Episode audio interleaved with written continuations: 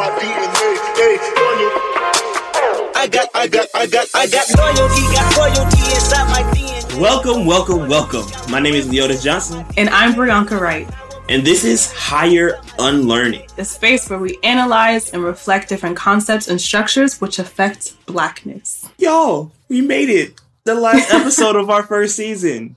Thank y'all for making it with us, you know, for coming for this long ride. But we made it. We touched a lot of little nuggets, you know, broke somebody's heart at some point. It's fine. It's, it's all a part of the dialogue growth.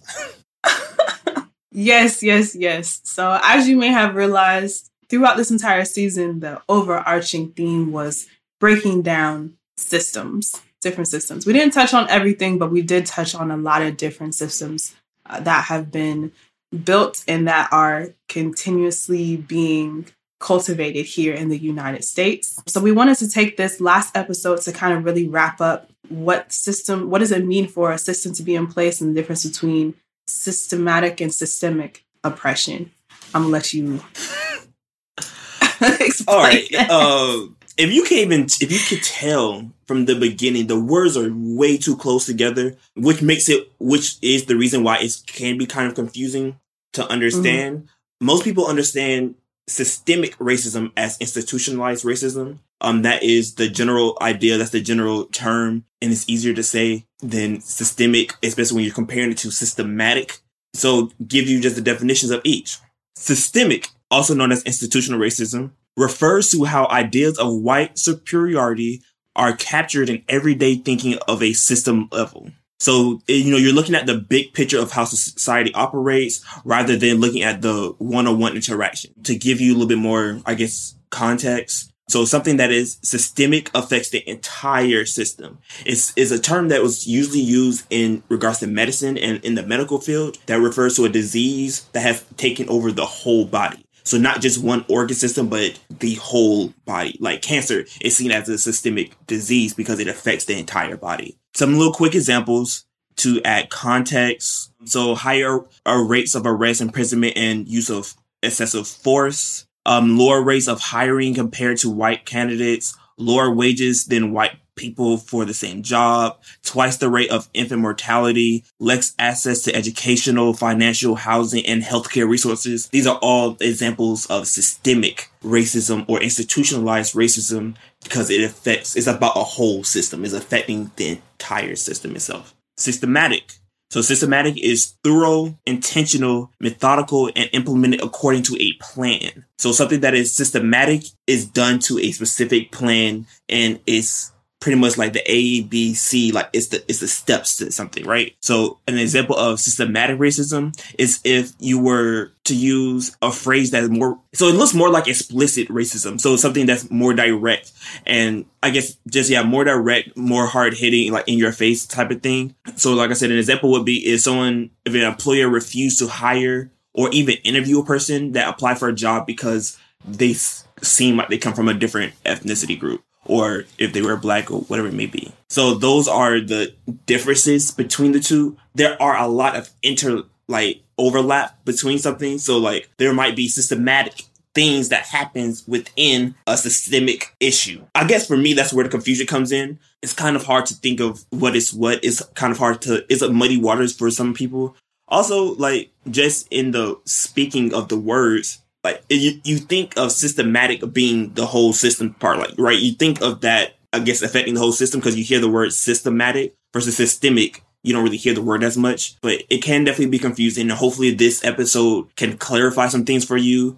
Um, hopefully, clarify some things for us. And you know, again, this is all learning. So if you do have a better understanding of certain, some of these things, or you have some things to put in, of course, always comment. You know, let us know what these what your thoughts are and everything. Before we get into the different systems, Mm-hmm.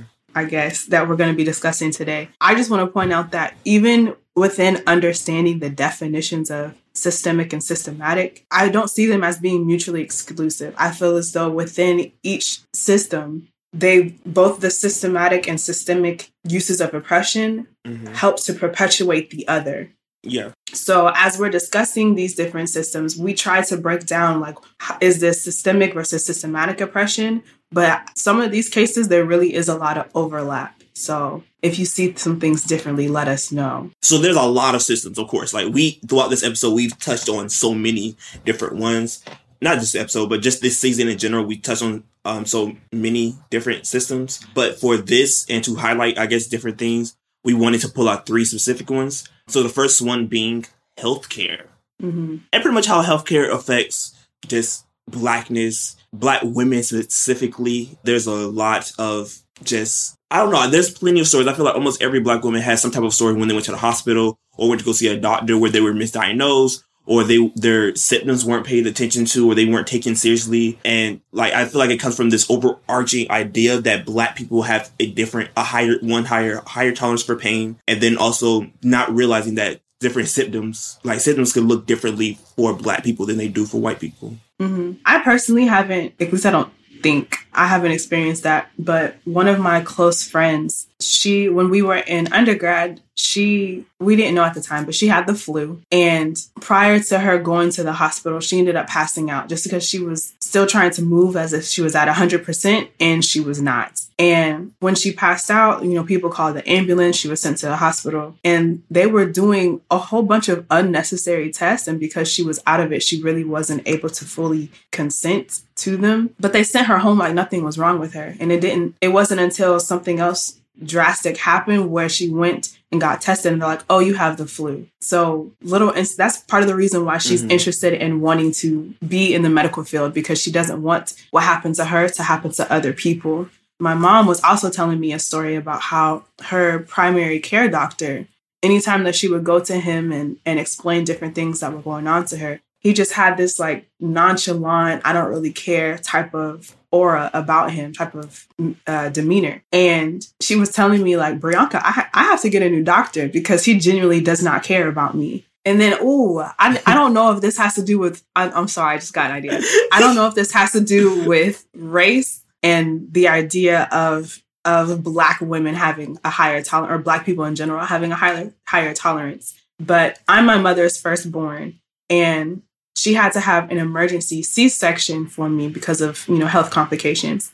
But she was telling me that they didn't give her enough, I don't know I, I've obviously never had a child, so I don't know if it's part of the epidural, if it's the anesthesia. I don't know because you're awake when you're having a C-section. So I don't know what they needed to give her more of. But she said that when they first started to to do the C-section, she could feel them cutting her. Like she had to tell them like, "Yo, I can feel that. Give me give me more of whatever because I'm not supposed to feel anything." Again, I don't know if that's due to them just miscalculating things due to her size or whatever or if that was truly just like, "Oh, she can handle this type of uh, scenario." it's it's really like to look at the numbers of like how high infant mortality is for black youth for for, for black babies and also the mortality rate for black women who are giving birth it's sick like just to see the difference and a lot of it is because i feel like it's this idea that that black people again they they can sustain more pain or like they if they come in they complain about i know a lot of doc i've heard that a lot like nurses or whatever they don't take like a lot of black patients uh, seriously because they feel like they're complaining or like they're being difficult. Um is that painting that picture of of like to excuse not doing your job for the most part? That's of course this is that i feel like is a clear example of systemic like that's a whole that's an issue within the system itself of of the healthcare and medicine that that there's a problem. Like there even i saw on twitter it was a book like in a medical book like from someone who's in med school it was a book that literally said something about like how black people had higher tolerance of pain. And like it was literally talking about like the difference between pain levels and stuff like that between races when there's really no like actual I don't, I don't believe there's any actual science behind that to prove that black people can handle more pain. I know when i was so last year I had to go to the hospital. I had my appendix ended up bursting, surprise, like randomly bursting. Well, it was I had appendicitis, and I ended up going to the hospital after being hard headed and not going the whole day. but I ended up going to the hospital, and I told when you know I checked it, I actually couldn't even walk. Like they had to wheel me in, like put me in a wheelchair and like take me to the front desk, whatever.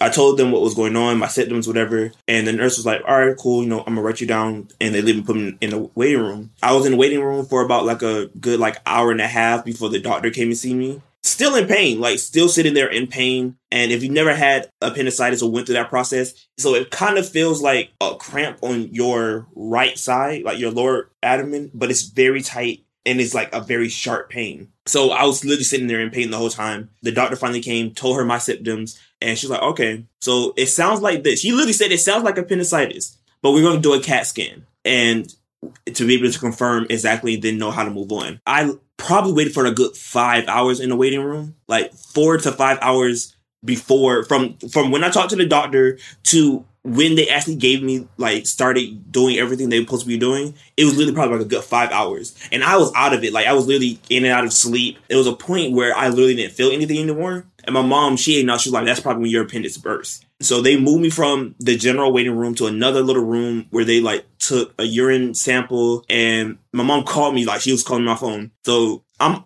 I'm in Texas, my family's in Florida. So she's of course is kind of freaking out because she's gone. And I'm she called me she's like, Are you are you did you get your, your scan yet? And I was like, No, I told them, I asked them when when it is. They kept saying that there, you know, there's a line, there's a waiting list, whatever you'll be next up, blah blah blah blah blah blah blah. So my mom hangs up with me, call call the hospital. The nurse that I'm in the room with, she picks up, and the nurse literally says, "Yeah, we're waiting for the results from whom." Because I haven't gone yet, and it was literally that easily forgotten. Like I, I don't know what the mix up was. I don't know what the issue was. But for me, I have to wait that long in there, and then after my surgery and everything, one of the doctors told me like you could have died because all of the the toxins of when your appendix burst was literally floating through your body. So that was an example. I feel like that's an example of just not listening to or not putting these these bodies that you're supposed to be protecting and taking care of, not putting them as a priority in your facility. And this is supposed to be one of the best. This is supposed to be one of the best hospitals in Houston. But you know, that's just me and my little my little appendix. That's no longer here. After hearing about the passing of uh, Chadwick Boseman, I was speaking with my mom about just healthcare in general. Mm-hmm. And I had seen a post by someone, she's I feel like she's like in like health administration or something like that. Is that a thing? Like health administration? Yeah, yeah, that's a thing. Okay. So she was posting on her Instagram how for insurance to cover colonoscopies in order to detect cancer, majority of the time you have to be about 50 because that's when scientifically it's been shown that that's when cancer starts to i guess multiply within the body. But the fact that chadwick was diagnosed at 39 insurance wouldn't have covered it. So i was talking with my mom about that and she was like well you know if there's a history of you having whatever type of cancer whatever type of illness in your family insurance will still cover for you to be able to have those tests done to try to detect it within your system. But I started thinking to myself, there's a couple issues within that for the Black community. One, there's a stigma when it comes to going to doctors, going mm-hmm. to psychologists, whatever it may be, in order to get treatment because one of the treatment of I guess yeah. as a on a personal level, not talking about diagnosing and uh, medicine, but like the treatment from the individual that you're working with, mm-hmm. and two because of the stigma, like oh nothing's wrong with me because we wait until it's too late and then something is wrong. But on the other hand, if I have if if insurance will only cover for me to get these tests based on the fact that I have a family history of whatever illness and I just said that a lot of times black people don't go to the doctor, they don't know their family history when it comes to their medical needs. How are you able to really say like oh, I need to get tested for this because yeah. I know that this runs in my family and I want to make sure that I don't have it. And I feel like that's also part of the disconnect when it comes to black people going to the doctor because it really doesn't cater to our personal needs. It doesn't mm-hmm. cater to like the same thing within education. We're trying to use this cookie cutter format this cookie cutter layout of how to work with different people and how to cater to different people. But we all aren't shaped like the gingerbread man. Like we we have different curves and different grooves that need to be catered to so that plays into the systemic. Yes, uh, yes, that's because the issue with the whole the system. whole system. Yes, yes, plays into the systemic aspect of oppression because we really are trying to move as if everyone is the same, or even if they're not the same, it's because they have a higher pain tolerance, or you waited too long to come to the doctor. Mm-hmm. But I waited too long because I know that with me going to the doctor, it's not going to be an experience that's enjoyable. Yeah And there's a there's a mistrust between like the black community and medicine that goes with, from you, being used as experiments, Right. the, the, like the Tuskegee, like the syph- syphilis is incident. Mhm. Like there's a history, a long term history of, of black the black community not trusting healthcare because of the different different injustices that would happen within that. Mhm. So, and nothing in healthcare has, I think, for me, nothing in healthcare has changed to remedy or like kind of reassure the black community that things are better Mhm. or like they will be taken better care of. Mhm. So those are all systemic things, issues with the system within itself, right? So now it's hard to name say something is systematic because again, with something that's systematic, you have to be able to say that there is a plan. It's going by a method, da da da da, right? And that kind of some of it can sound kind of like you know conspiracy theory ish, like if you just saying, "Oh, they did this for this reason," da da da, without like any like guaranteed proof. But Mhm. stuff happens that looks that's kind of hard to ignore. Like food deserts. If you go in the hood, you're not gonna find any like major like at least no major grocery stores. You're not gonna find any Whole Foods. Like the I remember when I lived in Jacksonville, the north side is is really hard like to find like a good like a grocery store, like a healthy grocery store to go to. But you can find the checkers. You can find Popeyes. You can find like you can find McDonald's. All this quick, cheap access to the food, but like the healthier, like better stuff that's better for you that like can uh, will affect your health is not in those areas. Whether that's done to a plan or not, that's you know that's no, an argument. no, I, I I disagree with you on that. I feel like it's very deliberate. I feel as though because think about it when when when these businesses, these corporations are thinking about different areas for them to be able to Mhm. open different stores that are a part of their franchise. They're thinking of where am I able to get the most profit? Where am I going to ensure that we're going to have customers and we're going to be able to make sales on a consistent basis, right? And because the areas where there tends to be a food desert are usually how can I say this? Not as affluent. It's really easy for them to be written off as like, oh no, that's not a good place. Mhm. Or whether it be because crime rates are high or literally just because people don't have as much money, as much resources, it's really easy to be like, okay, I want to make sure that I'm opening my business in a quote unquote good area. So I feel as though it's it's very deliberate in the places where you have McDonald's and Checkers and Taco Bell on every corner is also very deliberate because the most unhealthy foods are the cheapest, in order to buy. Yeah. And they understand, like, okay, these people in this area are going to be more attracted to these lower prices because it's within their budget and it's quick, regardless of how healthy it is for them. So I I don't think that it's it's something that is not a part of the conversation. I feel like that's a very deliberate action. They know exactly what they're doing. And I, and it goes to also the placement of like urgent care centers, like the little like clinics that you can go to. Those are very hard to find in like in more impoverished areas. And It is not mm-hmm. as if like the need's not there. Like if I want to go to like a lot of people like if you want to go get a checkup, you literally have to go travel to get a checkup. So what what about the family that doesn't have a car or has a one car with two or three other people who will work separately?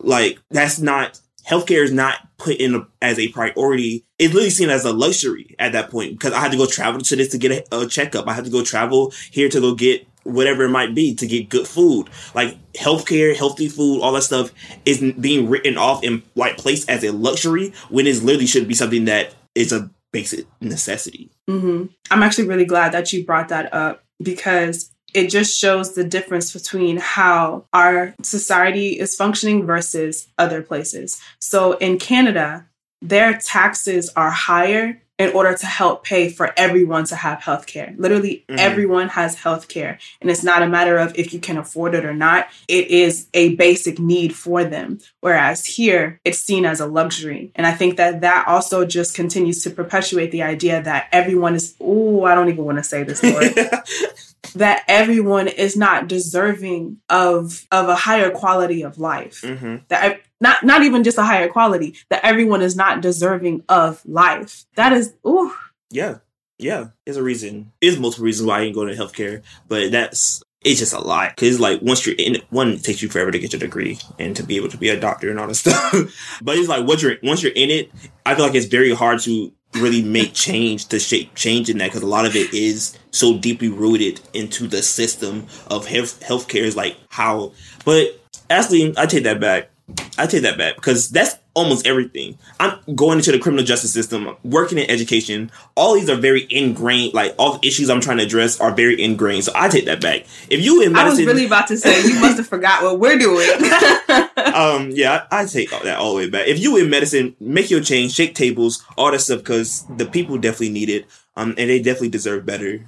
Ooh. All right, let's move on. all right, so the next one is labor.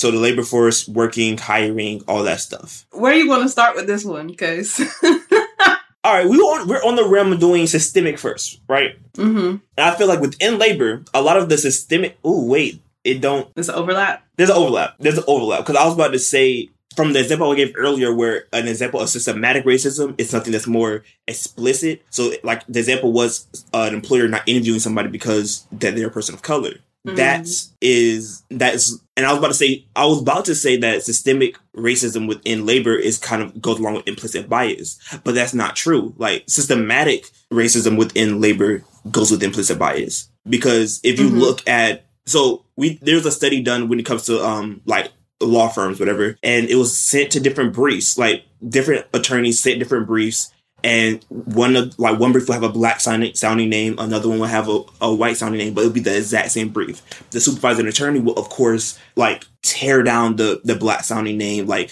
a lot more harsher it was it was just a lot the supervisor and attorneys were a lot rougher reviewing the black sound the brief from the black sounding name versus the white Mhm. sounding name with which again the briefs will be the, exactly the same so Mhm. that is it's like it was like is that systematic i mean is this systematic because is that intentional like am i intentionally can impl- implicit bias be inten- like implicit bias is not supposed to be intentional it's supposed to be implicit I see where you're getting. Ugh. Okay, so what I was going to say was I could see that as being systematic because that's more of like a on a individual basis. Like I'm mm-hmm. I'm the person reviewing these, and if I'm more appeased by this white sounding name, I'm going to go with that. But the fact that this happens across uh, different fields, whether it, it stems across different levels of occupation, fields, location, I feel like that makes it more systemic because at this point, it's not even a matter of, oh, you got to be careful when you go into the criminal justice field or Yeah. anything that has to do with law because this is an issue. Like, no, it's whether you're within criminal justice, you're in health, you're in education, you're just trying to work at McDonald's. Like, it, it Mhm. really it stems across the board as a, an issue. So I think even though it is on a more individual basis as far as the interaction, it's the a practice itself systemic. Mhm. Yes, it's a systemic form of oppression for sure. Okay. Yeah. See, that's this. That's what we're talking about. Like, a lot of this can be muddied. Like the water, it can definitely be muddy between the two. I do have an example of something that is systemic. So, Okay.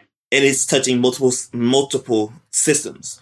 Not the background, like criminal background checks, and then also the like the basically how hard it is for like fellas or people who are in jail to be able to get into labor hmm like people who've been arrested, been in jail, whatever they get, they did their time, they serve the time, get out, try to get an honest job. But how hard it is for them to be able to get a job, even if it's like a non-violent felony or something like that, it's still very hard for them to get a job, which again can push them right back into crime. hmm That's something is that's something that I feel like is very systemic because it's literally a gatekeeper in regards to who is able to access this wealth, labor, being able to get into the labor field and working, like all that stuff is being able to have access to wealth. So like having that, that's a like a system that keeps certain populations out of. And I know you're finna go. I already feel like we're finna go.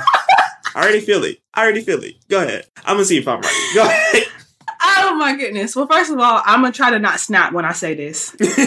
And second of all, this was kind of explained in a sermon that I was watching this morning, so I have to touch on it now. Okay, so you said that this kind of connects two different systems. It's the criminal justice system. So let's talk about it. Okay, so the fact that um, police were first used as a form to guard slaves, and then oh, you can't. Slavery has been abolished, but the only area within the Constitution that allows for you to still have enslaved people Mhm. is within the 13th Amendment. The fact that these businesses, these corporations are are conducting background checks is just another manner of keeping people oppressed, keeping people down. And even thinking of so you you brought this to my attention, but there was someone who was working within the educational nonprofit that we were a part of, right? And something that happened on their juvenile record was stopping them from Okay, being yeah. able to work within the the school. Now I understand that working with kids that's that's a, a really touchy subject. They want to make sure that they're presenting people who have a quote unquote clean record to work with these kids. But on the flip side of that, was hold on, before I go to the flip side, was that person a person of color? Yes. Eh, Stay wait, wait, wait, wait, No. wait. That was a person of color. Mhm. Okay. So my 10th grade year of high school, my English teacher, I remember this man like very vividly, was fired because he was watching and I'll just say he was watching. He was watching pornography on the school computer, right? But because he had no priors, he was still hired and able to work within the classroom. So it, it's it's I can't even get my words together because that really just has me like really fueled the fact that yeah. I, I have no words, Leo. Yeah, I have because no words. so speak in the situation that you're speaking about with the the person who's applying. So it was a point of time when I was working with that nonprofit. I was working on the recruitment and hiring aspect of it, Mhm. and so the gentleman that he literally did everything. Very excited. I spoke to him multiple times. Very excited to like to get into it. I met him. The record was sealed. All they did when they did they did the background check and they seen that there was something sealed on his record. So they didn't even know Mhm. what it was. They just seen something on his juvenile record was sealed. They called him, asked him to to unseal it, which you have to pay for. You have like the person themselves. I have to pay to get my record unsealed. So that he would have to pay for them. He would have to pay for his record to be unsealed, so they could go in there and then see what he, whatever that record was, and then determine whether or not he was able to access the job. When he asked, "Am I going to be reimbursed if I don't get the job for having to pay to get my record unsealed?" They said no. Mhm. So, uh, and then again, I'm learning currently learning juvenile law. Um, the whole purpose of juvenile law is is supposed to be for civil litigation. It's not supposed to be to be under a crime. It's civil litigation, meaning when it's sealed, it's on your record as a juvenile and is not supposed to be accessed. That's something that happened. Then it's done through pretty much through civil court, right? And the whole point of it is for rehabilitation, not punishment. That's supposed to be the, the goal of juvenile court. So why now is this whatever he mistake he made as a juvenile that he was it was sealed, you know, got over he's an adult now. Now why is that stopping him from getting a job? It's literally going against what the whole purpose of the, the system supposed to be. Okay. what the last part of what you said made me think of something else. So I hope that I remember that. Just rem- remember the purpose of the system, just in case I forget.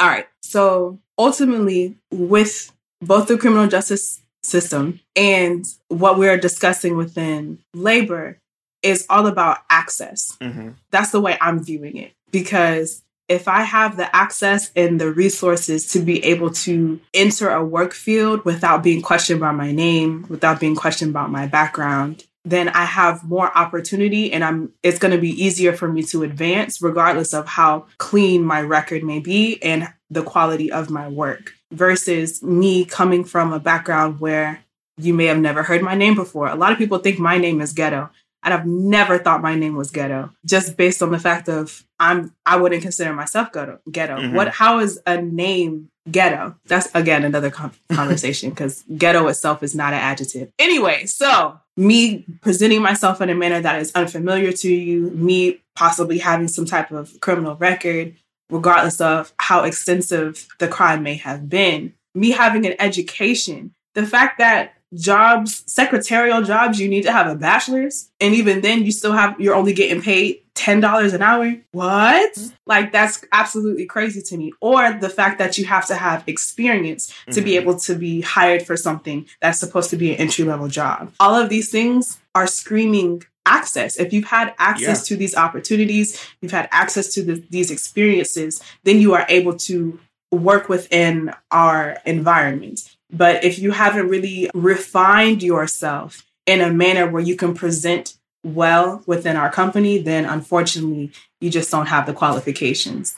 That's how they try to present it. Yeah. Okay, so the other thing was the purpose of the system. And again, I touched on this when it came to education about trying to making sure that you have the correct key for the correct lock.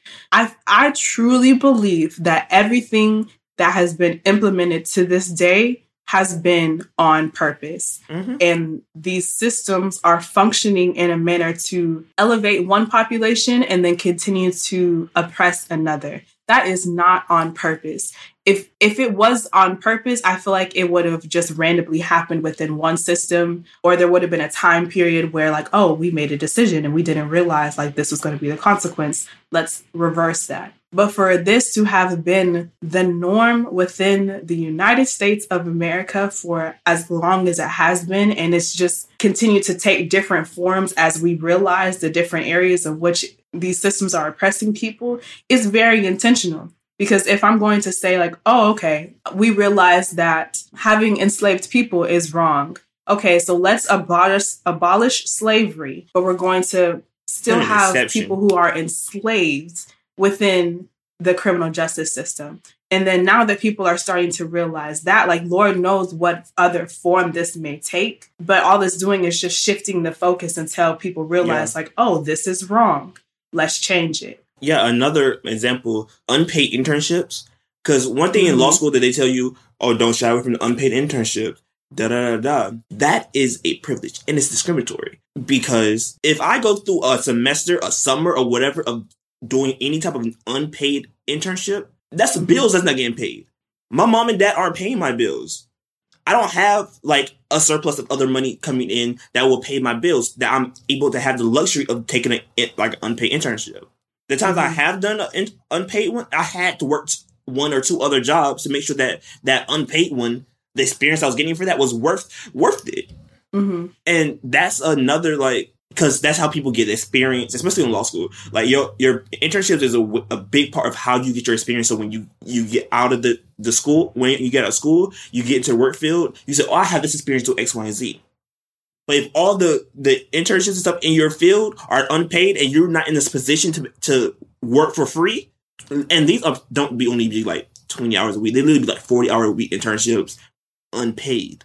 That is Mhm. discriminatory. It's like a, another gatekeeping type of thing. I'm going to let the people in who have this. I'm allow access to the people who can afford this or who, who has Mhm. the privilege or the other resources because apparently the people who have those resources are the type of people that we want in our business anyways. hmm I've also had an issue with that pretty much within these past few years since I graduated from college. And one of my friends, I'll speak on behalf of both of us. So we are both looking to further our education. You know, I want to go to grad school, she wants to go to med school. And in order to make us more well rounded applicants, we've been looking to try to find research opportunities. We've been looking to try to find jobs within the fields that we're wanting to go into. Just anything that can add to our resume that we can speak on, but it also that's enjoyable to us. And currently, I'm doing, I, I am in a research assistantship, but I'm putting in hours for work that I'm not being compensated for. And because of that, I find myself putting in more effort in the things that I am getting compensated for because that's what's sustaining my lifestyle. Yeah. Right. So I was talking with my sister and she was like, Oh, why don't you ask the professor you're working with if you can get paid? One, I'm not even a student at the school. So it's not even like I can use that as work study or anything like that. And two, because I came to them asking for this opportunity, Mm-hmm. how am I then going to turn around and be like, hey, could you pay me for this? Like, so it's an issue post grad as well, because when you're looking into these different universities and their qualifications for the students that they're admitting, their standards are really high. And they expect for you to have all of these experiences while you're still in undergrad. But again, a lot of people don't either, they don't know what they want to do by the time Mhm. they are in undergrad because most people are 18 to 21, 22, or a lot of things happen in undergrad so that they're not able to access these different opportunities that would help them get to whatever level. So, But next to the next one, right? Housing.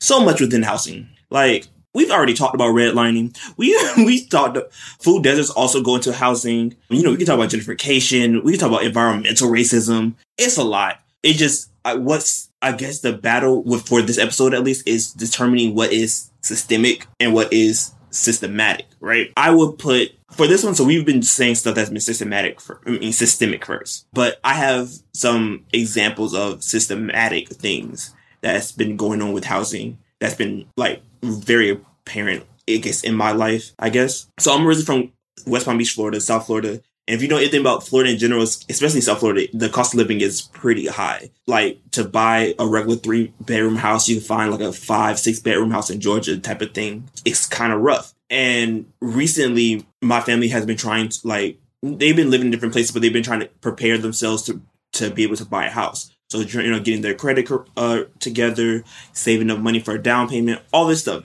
preparing, doing what they need to do, their due diligence to prepare to buy a house A couple years ago, the first place they stayed there for about a good couple years, renting a house. They was renting a house, and then the association changed the requirements for the house. So you either had to before you either had to be able to put like three three times the rent, make three times the rent, or have a certain credit score. But then they changed it to and you had to have three times the rent and the credit score because of the new requirements. My parents couldn't um they didn't fit in that that box, so they had to move. And then as the process of them moving, they recently had to move again because they didn't want to be under that same company anymore. So they were looking at different places to live. And all of these places, despite how much someone could make, they use credit score at the end of the day as a gatekeeper of who can live in these certain neighborhoods. And that is, that's without a doubt intentional. Like, they know exactly what they want their the makeup of their neighborhood to look like. They know who they want into that neighborhood, and they associate this credit score will be with this type of people. And it's it's intentional because they don't want people to have access because a better neighborhood, better schools, better access, how we already said, better access to healthier food and um better access to healthcare, better jobs. Like the area that you live in gives you access to all these better things. So if I only want the makeup of my neighborhood or my my cul-de-sac or whatever to have this build up, I'll put up these different requirements so I can make sure that I can maintain the purity of my neighborhood. You put that as systematic. Systematic. Systematic. Because it's I feel like it's very intentional and it goes along with the plan of wanting to keep a neighborhood the way that they want it. But is it not a part of the whole system? It can I feel like it also it, it kind of goes also with the labor thing because I don't know how about everywhere, but especially like where my where my parents live, a lot of houses are owned by rental companies. So it's these companies that are doing these different things that's serving as gatekeepers.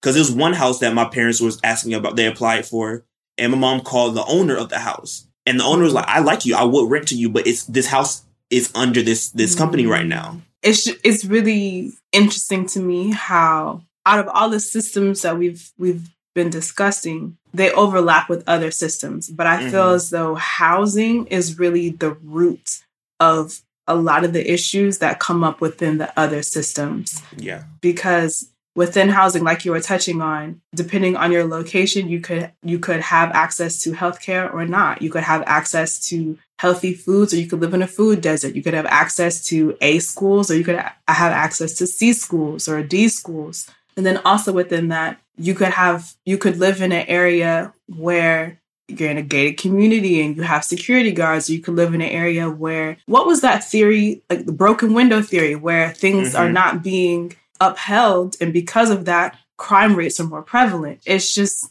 housing is a huge foundation or even yeah. just the ability to find places i know that within the line of work that i was most previously in i worked in dependency and the one of the big barriers for parents wanting to be reunified with their children was housing. And whether that's because of their income, whether that's because they've applied for Section 8 and the waiting list is just extremely long, there's just not enough houses for the amount of people who are applying. Like there were just so many barriers when it came to housing.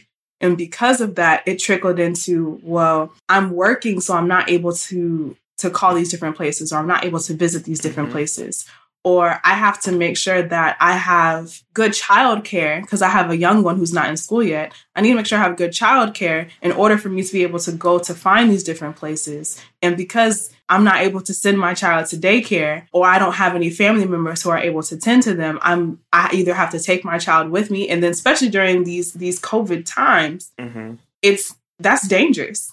So the ability for people to have housing, to own their house, it's there uh, it's just a really big issue and it trickles into so many other systems owning property is one of the first steps of creating generational wealth Like Mhm. owning property. First of all, land itself has always been attached to wealth and to class. Like owning land. and it's also been used as a way to uh deny access for Yeah. certain groups of people. hmm I remember. I don't remember the exact time period, but before, of course, women's rights really became a thing. A woman could not have the right to own the own property. Mhm. So even if she was married and then she her her spouse died, she had to get either get remarried or she had to have a son with that property could be named after.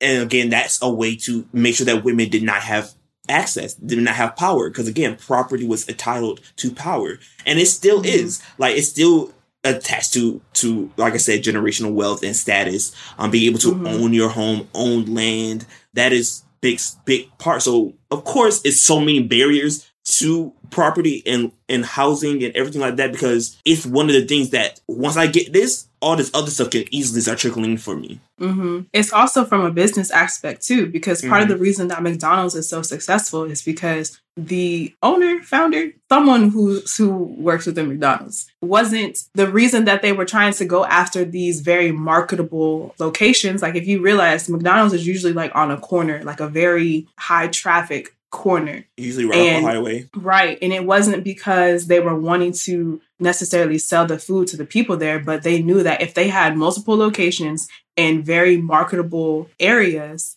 high traffic areas, that their business would thrive. So McDonald's, yes, it's a restaurant, but it's really an, a, a real estate business because Mhm. the more property that they have, the more ownership that they have, the better that their business will be able to to function. Is like we we've said this and we're I, I don't know. I think just speaking about it out loud and like actually having a discussion about it for the first time, it, you really do get to see how powerful just housing and all that stuff is. Because to think about how they pushed out, and this is it goes along with gentrification, but before like that was even a term, how they pushed out like black populations or black communities from neighborhoods because they wanted that land because that land was seen prof- as profitable. Like in Mhm. Palm Beach, Palm Beach Island was literally an island where it was a black community. Like black people lived on Palm Beach Island. They literally like tricked everybody to get off the island, burned the island, like tore everything down, and then built mansions on the island. Trump Mhm. currently has a mansion on the island. I don't I don't I don't talk about 45. No. All right. So it's but I'm saying like that's like an example of how they've they've always used and even like the type of whatever land they do give to black people or to impoverished people, Yeah. they even govern that. And they when they decide I want it back, they they redo it. They beautify the neighborhood. They they're mm-hmm. introducing all these different things and then raising property taxes, having now these people can't afford rent anymore because rent just went up. And they went from living in a section section eight like affordable housing to now their rent is way past what they could afford and now they have to move again. And we already discussed mm-hmm. the hardship it is to find a place when you're moving. Hmm The place where I was able to really see this firsthand was in Frenchtown. so in yes. Tallahassee, um, literally like across the street from Florida State's campus is an area, historically black area called Frenchtown. And Tallahassee has started to, not even started, continuously built these apartment complex, parking garages, dorms, and it's like slowly seeping into Frenchtown. And it's it's literally just pushing people out. Like it's Yeah. it's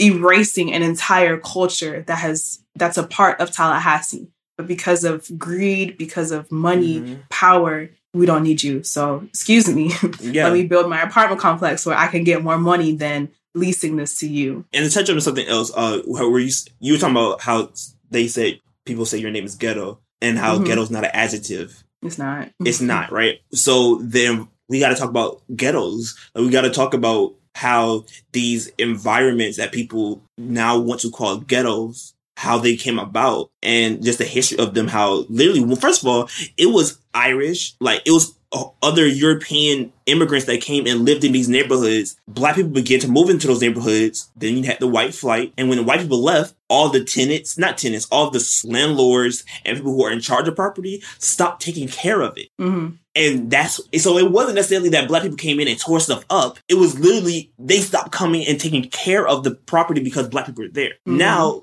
this area that people moved to because it was affordable is now considered a ghetto and now is not people don't want to live there no more. Now it's considered with violence and all this stuff where all that happened is that you literally took all the resources that was already there and you moved them because black populations moved in. Hmm I don't know if I explained the broken window theory when I discussed it earlier, but that is what happens in these ghettos is a prime example of the broken window theory. So Mhm. basically, when something's already broken, when something is not upkept and it's not presented as desirable, it's more likely for crime to happen. And with because these ghettos were not upkept by both the landlords or and unfortunately the tenants mm-hmm. it's it's become a very degraded community. So once you take out the resources and once you are in an area that is deemed as undesirable, it's it's literally a matter of one fighting for resources, which is part of the reason that crime is higher in those areas. But two, it's like, well, dang, if y'all don't care about this area, why should I care about it? Mm-hmm. which is another reason why crime is so prevalent in those areas.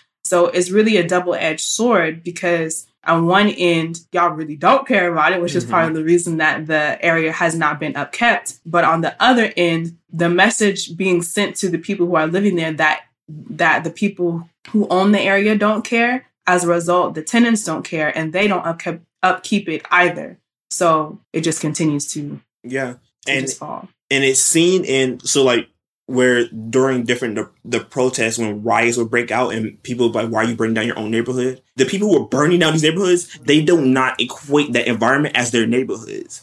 Like hmm they didn't they didn't see value in that neighborhood or in value into that environment because they seen how the rest of like the, the landlords or whoever else they seen how people treated that neighborhood. So there's like that's not mine. I don't own that. And even the idea of lack of ownership i don't own that. So why do i have to take care of this thing type of type of thing? Versus the Mhm. older people who live in that neighborhood who probably own those houses and own that stuff did have that sense of ownership about it. All, all in all as a black people we gotta own. We gotta we gotta own take care like own stuff take care of it build it up be able to pass it pass it on to our children and the next generations because as we've discussed housing itself is the gatekeeper. So once we get into having owning our land and owning stuff we're we're really gonna be able to like really be kind of unstoppable. Yeah not because there's barriers within owning land that they oh, only put on black people like you know the state coming to check on your house unnecessarily. It's just a lot of other things. Now once you own land you have to be able to overcome.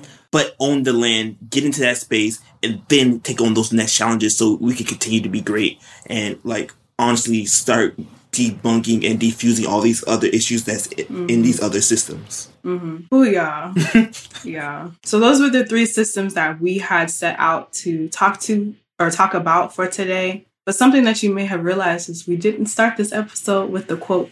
We didn't forget. We just placed it towards the end because we wanted to be able to end with a positive note Mhm. versus us snapping on the shortcomings of these systems. So our quote for today comes from Corn- Cornel. Cornell. How do you think you say his first name? Cornell. I'm say Cor- Cornell. I never Okay, even met a comes from- Cornell. Oh.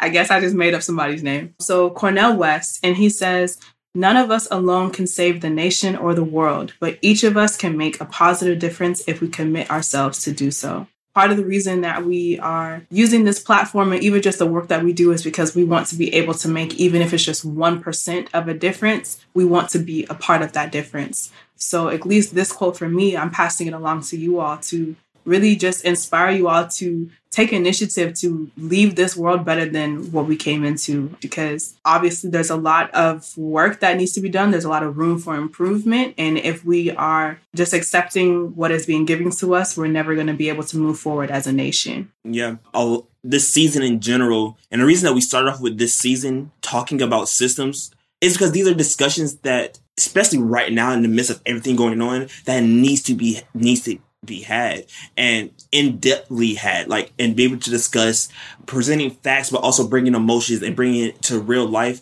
And we wanted to bring you these things, and hopefully that we're planting seeds that will that will you will now go on and be able to find your niche, find your area that you're passionate about making a difference in, and like you do that work. Because at the end of the day, like Bree said, there's so many things, so many things wrong, so many issues. And if you if everyone finds their niche and be powerful and impactful in their niche, we can all support each other in making up this whole overall system better for people who look like us and, pe- and people mm-hmm. who suffer or are marginalized by these different systems.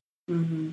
So I'll put this question out there. You don't have to have an answer. We didn't have an answer, which is part of the reason we didn't discuss it.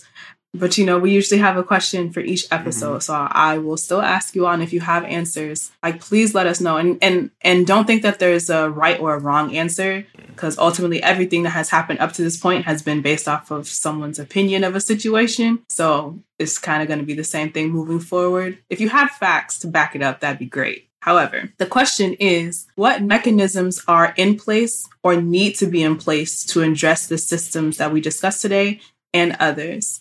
Again, if you have anything, let us know. but without further ado, if there are no more questions, comments, or concerns, all hearts and minds are clear. Know that we love you all. Thank you for sticking with us for this first season. Continue to follow and subscribe because we do have stuff in store for season two. So be prepared for that. And thank you for listening to Higher and Learning. We'll see you next time keys. I got, I got, I got, I got loyalty, got loyalty inside my DNA.